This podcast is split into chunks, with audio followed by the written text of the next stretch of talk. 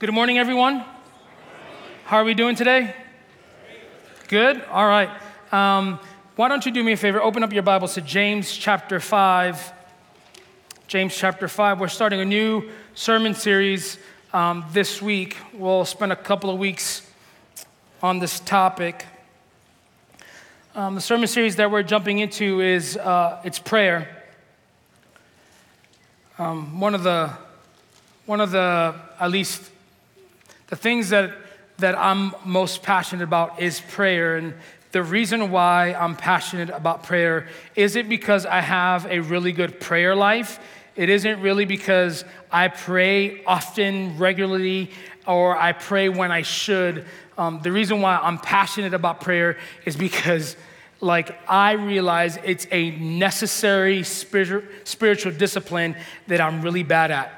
And I want to lean into it more. So we're going to spend a couple of weeks talking about prayer. And my hope is that um, when we talk about prayer, that we're just not talking about it, but that in some form or fashion, it would encourage our hearts and it would inform our minds to actually do the thing that we're talking about. So we find ourselves in the book of James, um, verses 13 to 16 in chapter 5. I'll be honest with you. Um, so we're going to read 13 to 16, but I don't think we'll get past 13. Um, I just have a lot to say. Um, and I, hopefully it's good things. But um, I wanted to like really talk about this passage, and then I realized that as I was walking through this passage, God was laying things on my heart that I think are uh, particularly important for us, important for you, important for me. So we read James chapter 5, verses 13 to 16. Is anyone among you suffering? Let him pray. Is anyone cheerful? Let him sing praise. Is anyone among you sick? Let him call for the elders of the church and let them pray over him, anointing him with oil in the name of the Lord and the prayer of the faith, excuse me, and the prayer of faith will save the one who is sick, and the Lord will raise him up. And if he has committed sins, he will be forgiven. Verse 13, therefore, confess your sins to one another and pray for one another that you may be healed. If you like to underline and highlight, this is my favorite part of this verse. Last part, verse 16 and the prayer of a righteous person has great power as it is working. I remember reading this verse when I was a kid, and in the church I grew up in, they often used the KJV. And do you know the KJV version of that last verse? Um, some of you who grew up in church know it. You can recite it with me. And the prayer of the righteous uh, availeth much. Um, I, lo- I don't know why I like it. It just sounds really cool. So, um, just to give you some context before we, we uh, land the plane and talk about prayer, um, James is writing to Jewish Christians who have been scattered throughout the Mediterranean area. Um, if you remember Acts chapter 7 and Acts chapter 8, um, there, there's a great persecution in the church, and what ends up happening is people um, in the church begin to scatter all throughout the region um, in fear of their life, in fear of losing their, their family. So they decide to, to, to move to different places in, in the Roman Empire, particularly in the Mediterranean area. And, and James, who is the half brother of Jesus, who we know to be the lead pastor or the senior pastor of the church in Jerusalem, um, writes a letter. And, and, and if there's one word to summarize the entire book of James, um, it's, it's this word it's to endure. James is writing to the persecuted church and he's reminding them to endure. He's reminding them to be faithful. And he outlines all the various things in ways that they ought to be faithful. Um, in face of, of persecution, trials, in the face of adversity, they are to remain, they are to endure. And he gives them cer- certain things to do to endure. And when we get to this last part of James chapter 5, what is he asking them to do? He's asking them to endure persecution, and the way they ought to endure is through prayer. He's asking them to pray. So, so what's the main point of this section? I'm going to give it to you really quickly. The main point of this verse or this passage that I want us to hone in on is the centrality of prayer in the life of the believer. Prayer is essential for the life of the believer. It's, it's important that the people of God, the church of God, it's important for every believer to practice prayer, to implement the spiritual discipline of prayer. And we, and we know that prayer is important because we see it throughout Scripture. Some of the greatest stories of the Old Testament and the New Testament come from, from a place where people prayed and they believed God to do great things. Think of, of Hannah, who was barren, who couldn't bear a child. What does she pray for? A child. What does God do? Gives her a child. And that child ends up being Samuel. I think of the story of King Hezekiah.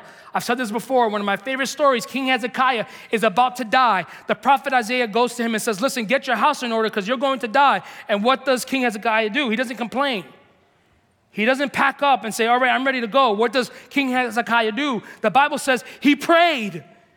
And what does God do? He tells the prophet Isaiah, Turn back and tell him, I'm going to give him 15 more years of life. Why? Because I heard his prayer right? There, there is great power in prayer. And one thing we know from the New Testament, one thing that we see throughout the New Testament, even, is a church that prayed. I think of many men, even now in our day, that we've seen. Martin Luther, the Protestant reformer, said this about prayer If I fail to spend two hours in prayer each morning, the devil gets the victory through the day. And we know Martin Luther, who the great reformer started a Protestant movement, of which we are beneficiaries of.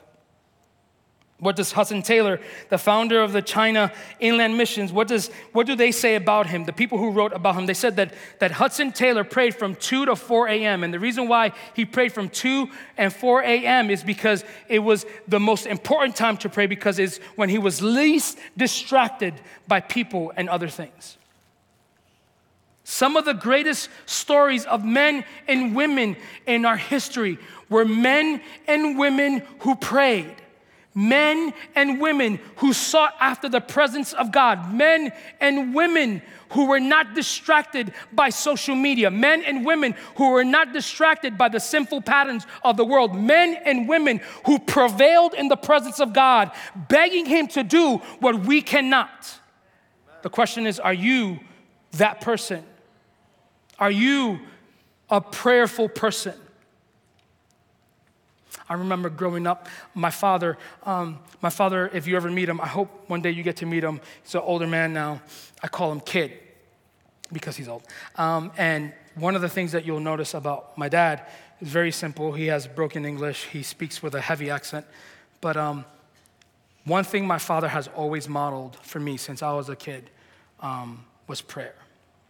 If my dad came to church in shorts, which he would never do because my dad is old school, he'll come in here with a shirt and tie and um, some jewelry. You know, we're from New York, so we like we like some bling, or as the young kids say, some drip. Um, you're laughing. You have no clue what that means, but I do.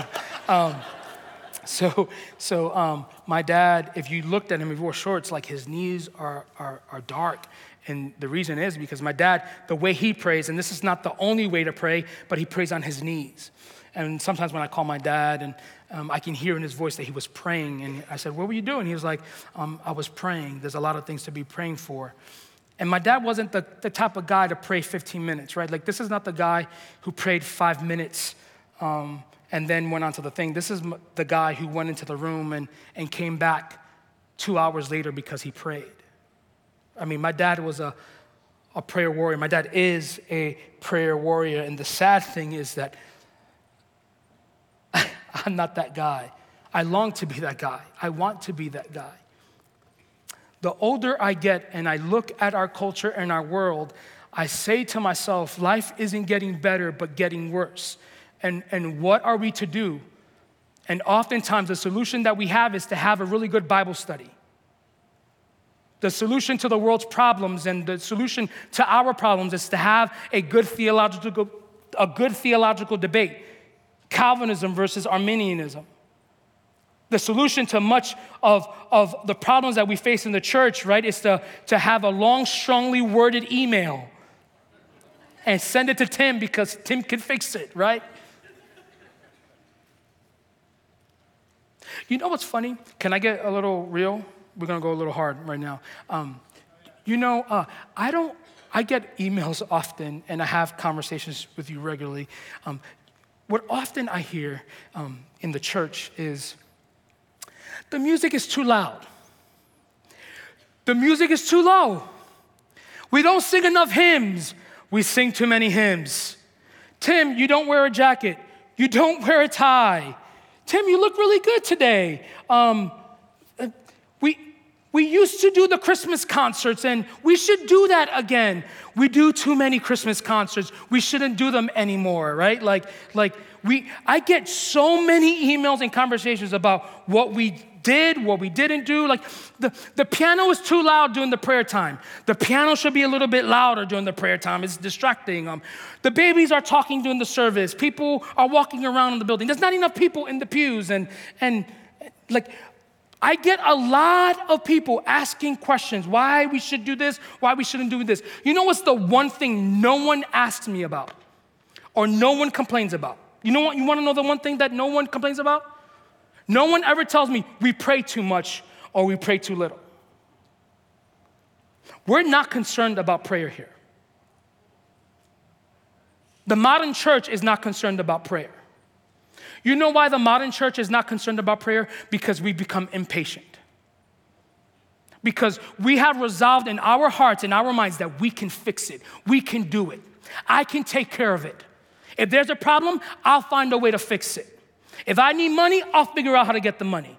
If I have a broken marriage, I'll go to 20 therapists to fix my marriage. I'm anxious and fearful. My kid is anxious and fearful. I'm gonna send him to every therapist in the city so that they can fix him, they can fix her. My child is wayward, so what I'm gonna do is I'm gonna constantly tell them about the gospel. I'm constantly gonna remind them because that's how they're gonna come to Jesus. We got problems in our city, this is what we're gonna do. We're gonna complain about the politicians. We got problems with our federal government. This is what we're gonna do. We're gonna start complaining about them. You know what we don't do? We don't pray. You know why we don't pray? Because it's not a priority for us. We've, we've become comfortable with taking on the responsibility of fixing the things in our own life. We have a problem with sin, we won't address it we have a problem with other people and their sin, we won't pray for them, but we sure would like to outline everything that's wrong with them because that's what we do. That's how we're gonna fix them. We don't, we don't pray. Why? Because prayer is not a priority for us. But when you talk to missionaries in the mission field, when you talk to them and say, hey, what, what are the resources that you use to, to, to spread the gospel and tell people about Jesus? You know what they say? I got one resource, and that's prayer. Because I can't do this without Him. They're not relying on the program. They're not relying on the week, midweek Bible study. And the midweek Bible studies are great.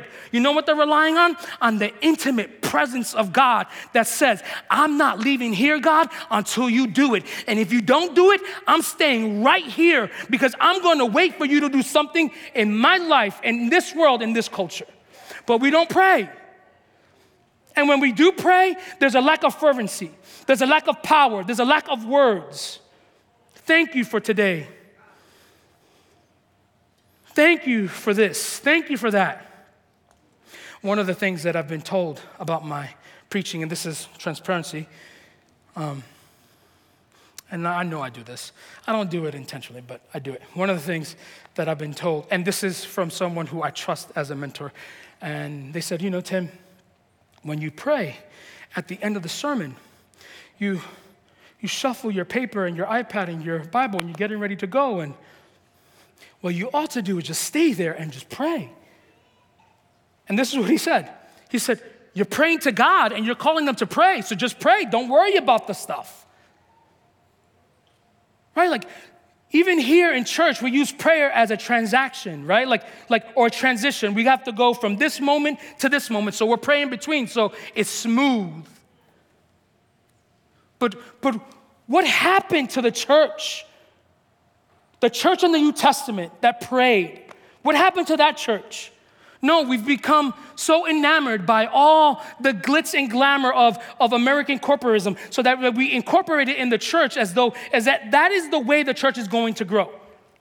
We have to have this flashy lights and design, and we have to be attractional and seeker friendly because that's how people are gonna come to church. No, people are not gonna come to church because we have the flash and glam. People are gonna come to church because they want to experience something more than just words. They want to experience the presence of God. Why? Because there are people who are on the road to hell. People are going to die without salvation. They have no hope. The president, his administration, our city leaders, our government leaders, our neighborhood leaders do not provide hope. There's only one person that provides hope, and that's Jesus. And the only way people are going to experience that hope is that they have a tangible expression of the presence of God. And the only way that's going to happen, the only way that's going to happen, if the people of God prevail in powerful prayer. Not just those five minutes of praying. I'm talking about praying until something happens. About 88, 89 years ago, the chapel began this weekend in 1934. And you know what's the one thing I've learned about the history of the chapel? Is that the history of the chapel were people who prayed. The reason why you're sitting in the pew that you're sitting in is not because you decided to come here. The reason why you're sitting in the pew that you're sitting in is because there were people in 1934 who prevailed in prayer and that said the chapel is going to be a beacon of hope. And the way the chapel is going to be a beacon of hope is proclaiming the good news of the gospel and prevailing in prayer. But what happened to us? What happened? We've We've come too accustomed with the programs and we've come too accustomed with our schedule and, and the service has to be only an hour and five minutes and the prayer time can only be five minutes and, and, and we've, we've become too enamored with the sports and the family thing and this and that and, and then we wonder why the kids are not serving God and we wonder why the marriage is broken is because why? Our, our relationship with each other, our relationship with our family and friends is not founded on prayer prayer. What does James ask? He says, Hey, are you suffering? Why don't you come up with a five step plan to relieve you of your suffering? Hey, are you cheerful? Are you happy? Are you content with your life? Here's five ways to develop a program so other people can be as happy as you. Why don't you share it with the church? Hey, are you sick? Here's what to do go find the 10 medical doctors that can come prescribe you all the medication you need to heal you. No, what does James say? If you're suffering, pray. If you're happy and content, pray. And if you're sick, pray. In fact, if you're so sick, come to the church and prevail in prayer. I'm not saying any of those things that I mentioned are bad. What I'm saying is that the reason why we struggle with prayer because all those other things have become a priority and prayer has not. And the rebuke that I preached this morning is the rebuke I preached to myself because let me tell you something. I can spend a little less time streaming Netflix. I can spend a little less time hanging out with people. I can spend a little less time in, in, in doing errands and running this program and that program. I can spend a whole lot of time in prayer. Because James says, the prayers of the righteous have what? Great power. Matthew says in Matthew 7 ask and it should be given to you. Seek and you shall find. Knock and the door shall be open, right? Like there's so many promises to prayer. The Bible says if you pray, God's going to answer. And yet we don't do it. Why? It's not a priority. For some, they don't know how to pray. And here, here's if you here's what my six years in seminary and a whole lot of debt has gotten me. Here's, here's the here's the theological answer to, to I don't know how to pray. I don't know what to say. What is prayer? Ready? Write it down because someone's gonna, some, someday, 100 years from now, someone's gonna quote me and write a book on me. Um, prayer is this it's talking to God, it's opening up your mouth and having a conversation with the living God. Right? That's what prayer is. There's no formula.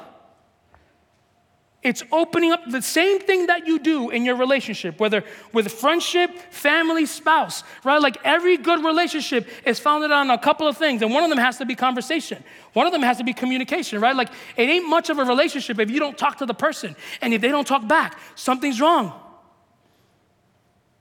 Right? So if your relationship if your relationship is based on conversation, why isn't your relationship with the living God who created you in his image, who died on the cross for your sins, so that you can be in a right relationship with him, so that you can see him, you can know him, you can experience him? Why wouldn't you talk back to him?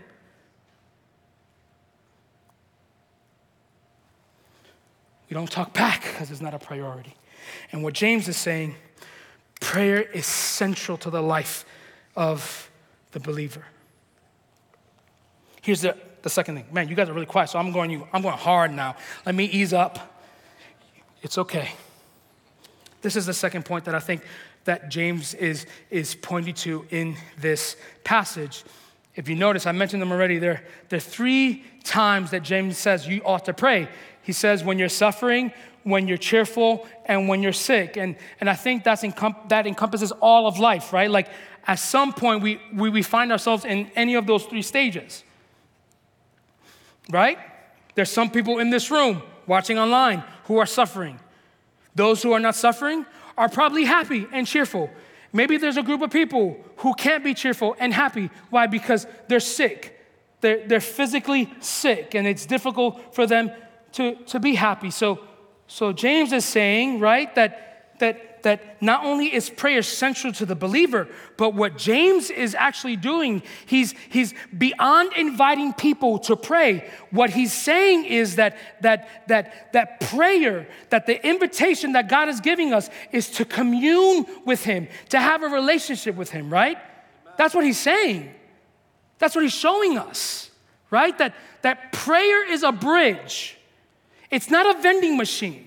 Prayer is not like, I need this, I want this, gimme, gimme, gimme, gimme, gimme. No, prayer is a bridge to lead us to where? Into the presence and fellowship of God, to have a relationship with Him, a bonding experience with Him that surpasses the suffering, that surpasses the happiness, that surpasses the illness, right?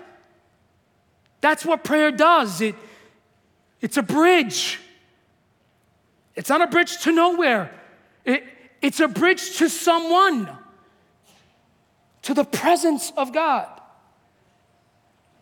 To be in relationship with Him, to know Him, to understand His will for your life, to, to understand what God is doing in the world around us. It's, it's, it's an invitation to know Him, not intellectually, but with your heart, with your feelings, with your affections, with your motives. We're very comfortable reading scripture. And that's a good thing. We're very comfortable studying God's word. We're very comfortable memorizing scripture. But are we comfortable with prayer that leads us beyond just the words, but it leads us to the person and presence of Jesus? Right? What does Hebrews say? Enter. We boldly enter the throne room of grace. What? To receive grace and mercy in our time of need. The invitation is there. First thing, first invitation, right? To be in relationship, to be in communion, rather. That's a better word. The invitation to be in communion with God through prayer is an invitation to the people who are suffering. Question is, are you suffering this morning? There are many people who are suffering. And what James is saying here, it's not suffering from, from the physical pain of our illness, it's not suffering from the physical pain of our health. What James is actually saying, and what he's referring to, the suffering that he's talking about, is external suffering. The suffering that comes from, from knowing that, that the wayward child doesn't look like it's coming back. The suffering that comes from the broken marriage the suffering that comes from the persecution, the hostility of living out our faith every single day, whether at home or at work. The suffering that James is talking about, it's the suffering experienced by other people through their attack on us with words or with their actions. That's the suffering he's talking about. And are you this morning finding yourself in the place of suffering? Have you in your past found yourself suffering at the hands of other people? The invitation that James is saying pray. And what are you to pray for? Simply, it's to, to pray for deliverance, to pray for comfort. You know, many people in our culture, and even in the church, I ask this question all the time is God, why do you allow suffering? I remember dark times in my life where I've suffered at the hands of other people. And, and I've asked God, God, why did you allow that to happen? Why are you allowing this to happen? I don't have a really good reason why, but, but here's what I do know. I do know that the real, the cause of, of all suffering, the root of all suffering and pain in the world comes from the fact that we live in a sinful world, right? Right? That's the result of a sinful world. But here's what I also know that oftentimes that the invitation that James is giving us to pray when we're suffering is to help us see that God is in control of those circumstances, that God has the power and the ability to change those circumstances, and God is also doing a work in us to refine us, to, to help us endure, to build character in us. For what? For His glory. I think of the story of Abraham, or I even think of the story of Joseph. How many of you know the story of Joseph? Raise your hand. For those who don't know, Joseph was one of the youngest sons. He had 11 brothers. He had a, a sweet gift. Um, he was a little ornery, I'd imagine, because he loved to talk about the dreams. He was able to, to have dreams and interpret those dreams. And his brothers um, were jealous of not only the gift, but also jealous that his father kind of um, favored him. You know, how many of you ha- uh, have siblings and know that your sibling is the favorite? Raise your hand. Yes, the sibling is the favorite, and it's typically the youngest one in the family. And if your parents say no, they're lying to you. Um, ain't that the truth, right? So, anyway, what? I don't know where I'm going. Oh, here we go. It's a little dig. Um, but, but if you know the story of Joseph, his brothers are so jealous of him that one time his father sends him out to go check up on his brothers and say, hey, go, go check up on your brothers. He had a nice little colorful coat that his father gave him and he, you know, he wore it all the time. And his brothers decided, you know what, let's go kill him. And one of his brothers, Reuben, says, no, no, no, let's not kill him. Come on, this is, this is our brother. So they decided to beat him up, throw him in a pit. They see a caravan of, of traveling merchants, and they said, Why don't we sell him to the traveling merchants? They sell him to the traveling merchants. He ends up in Egypt, and he ends up becoming a slave, a, a servant in Potiphar's house. Potiphar was the head guard of Pharaoh's um, uh, guardians, guard, whatever you want to call him. And, and, and the Bible says that he grew in favor with Potiphar. But what happens? Joseph, Potiphar's wife thought that Joseph was hot. That's what the Bible says. The Bible said, I beat, you're laughing. The Bible actually says that Joseph was like not only good looking in the face, but he was good looking in form, saying that he had it going on, like from head to toe, the dude looked good. I like to think of myself as Joseph. Um, not because of that, but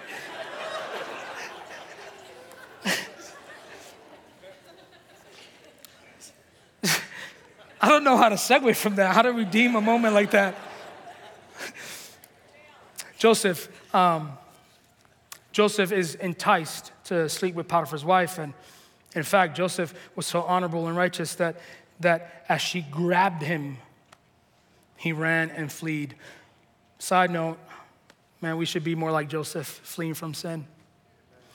Um, so, what ends up happening, she lies. She accuses him of a crime. She accuses him of sexual assault, a crime that he didn't commit, and he's put in jail. He spends many years in jail.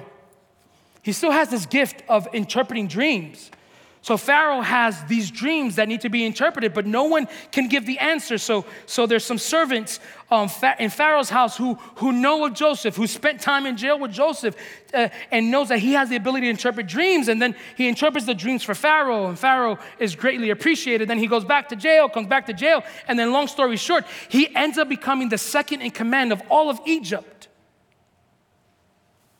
Now, you would look at Joseph's life and you would say, man, God didn't warn him about the difficulties that he was going to face. Like the Bible doesn't talk about, hey, hey, Joseph knew that he was going to have to suffer. And because his suffering, he, because of his suffering, he was going to be able to save many people. No, what, what does the Bible just say? That, like, the Bible just said that he experienced life difficulties.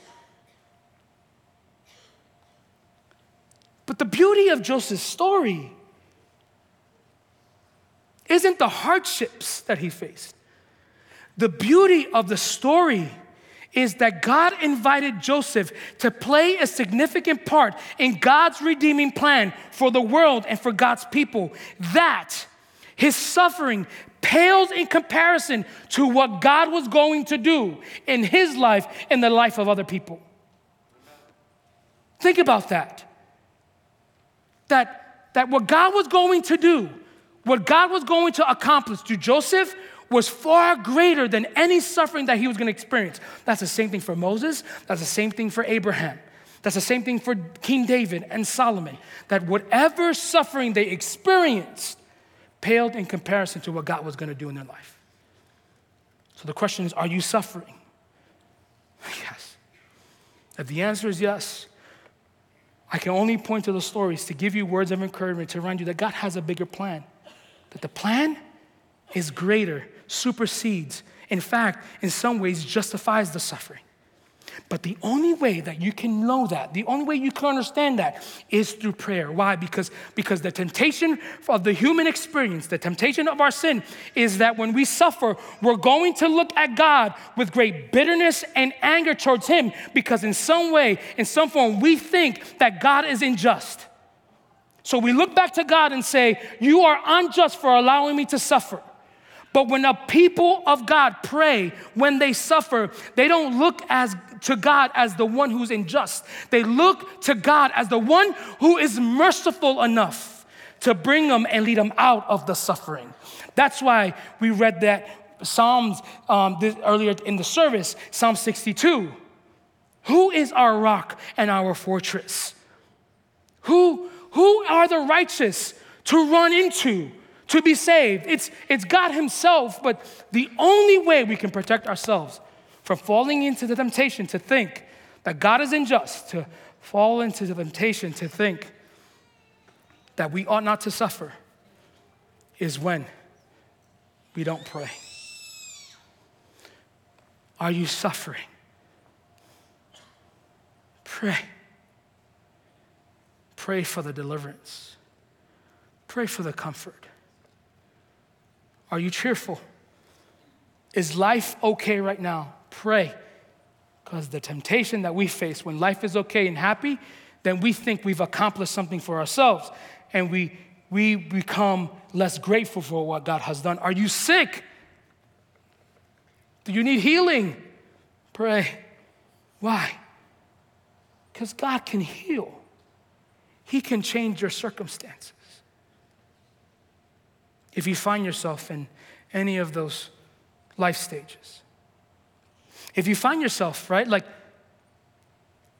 in your heart and your mind, realizing that you don't spend enough time praying, my encouragement for you this morning is to pray. A theologian once said, right, if keep praying until you start praying. What would our church look like? What would our world look like if we, you and me, the people of God called out, spend more time praying, pleading for God to do the thing that we want Him to do. Why don't we take a minute? If you're suffering, why don't you pray and ask God to give you the peace and deliverance and comfort that you need this morning? Maybe you know someone who's suffering. Why don't you pray for them? Maybe you don't know anyone who's suffering, you haven't suffered in a while, and you're kind of you're kind of apathetic to the whole topic.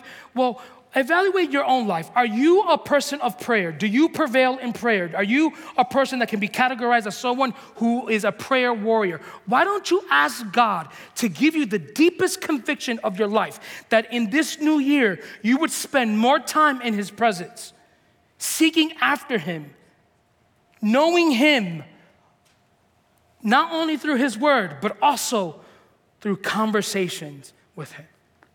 Let's do that now.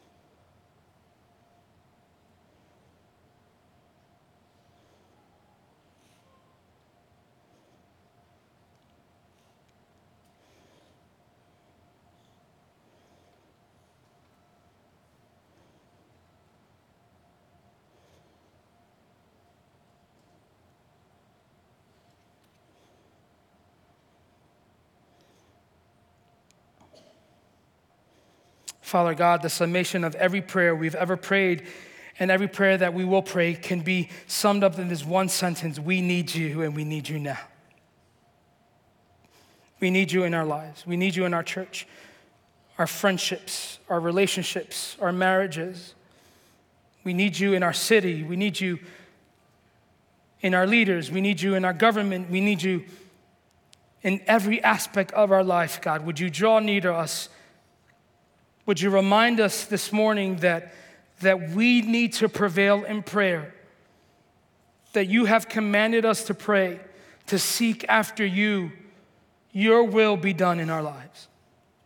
God, that we would be known as a church that prayed and prevailed in prayer.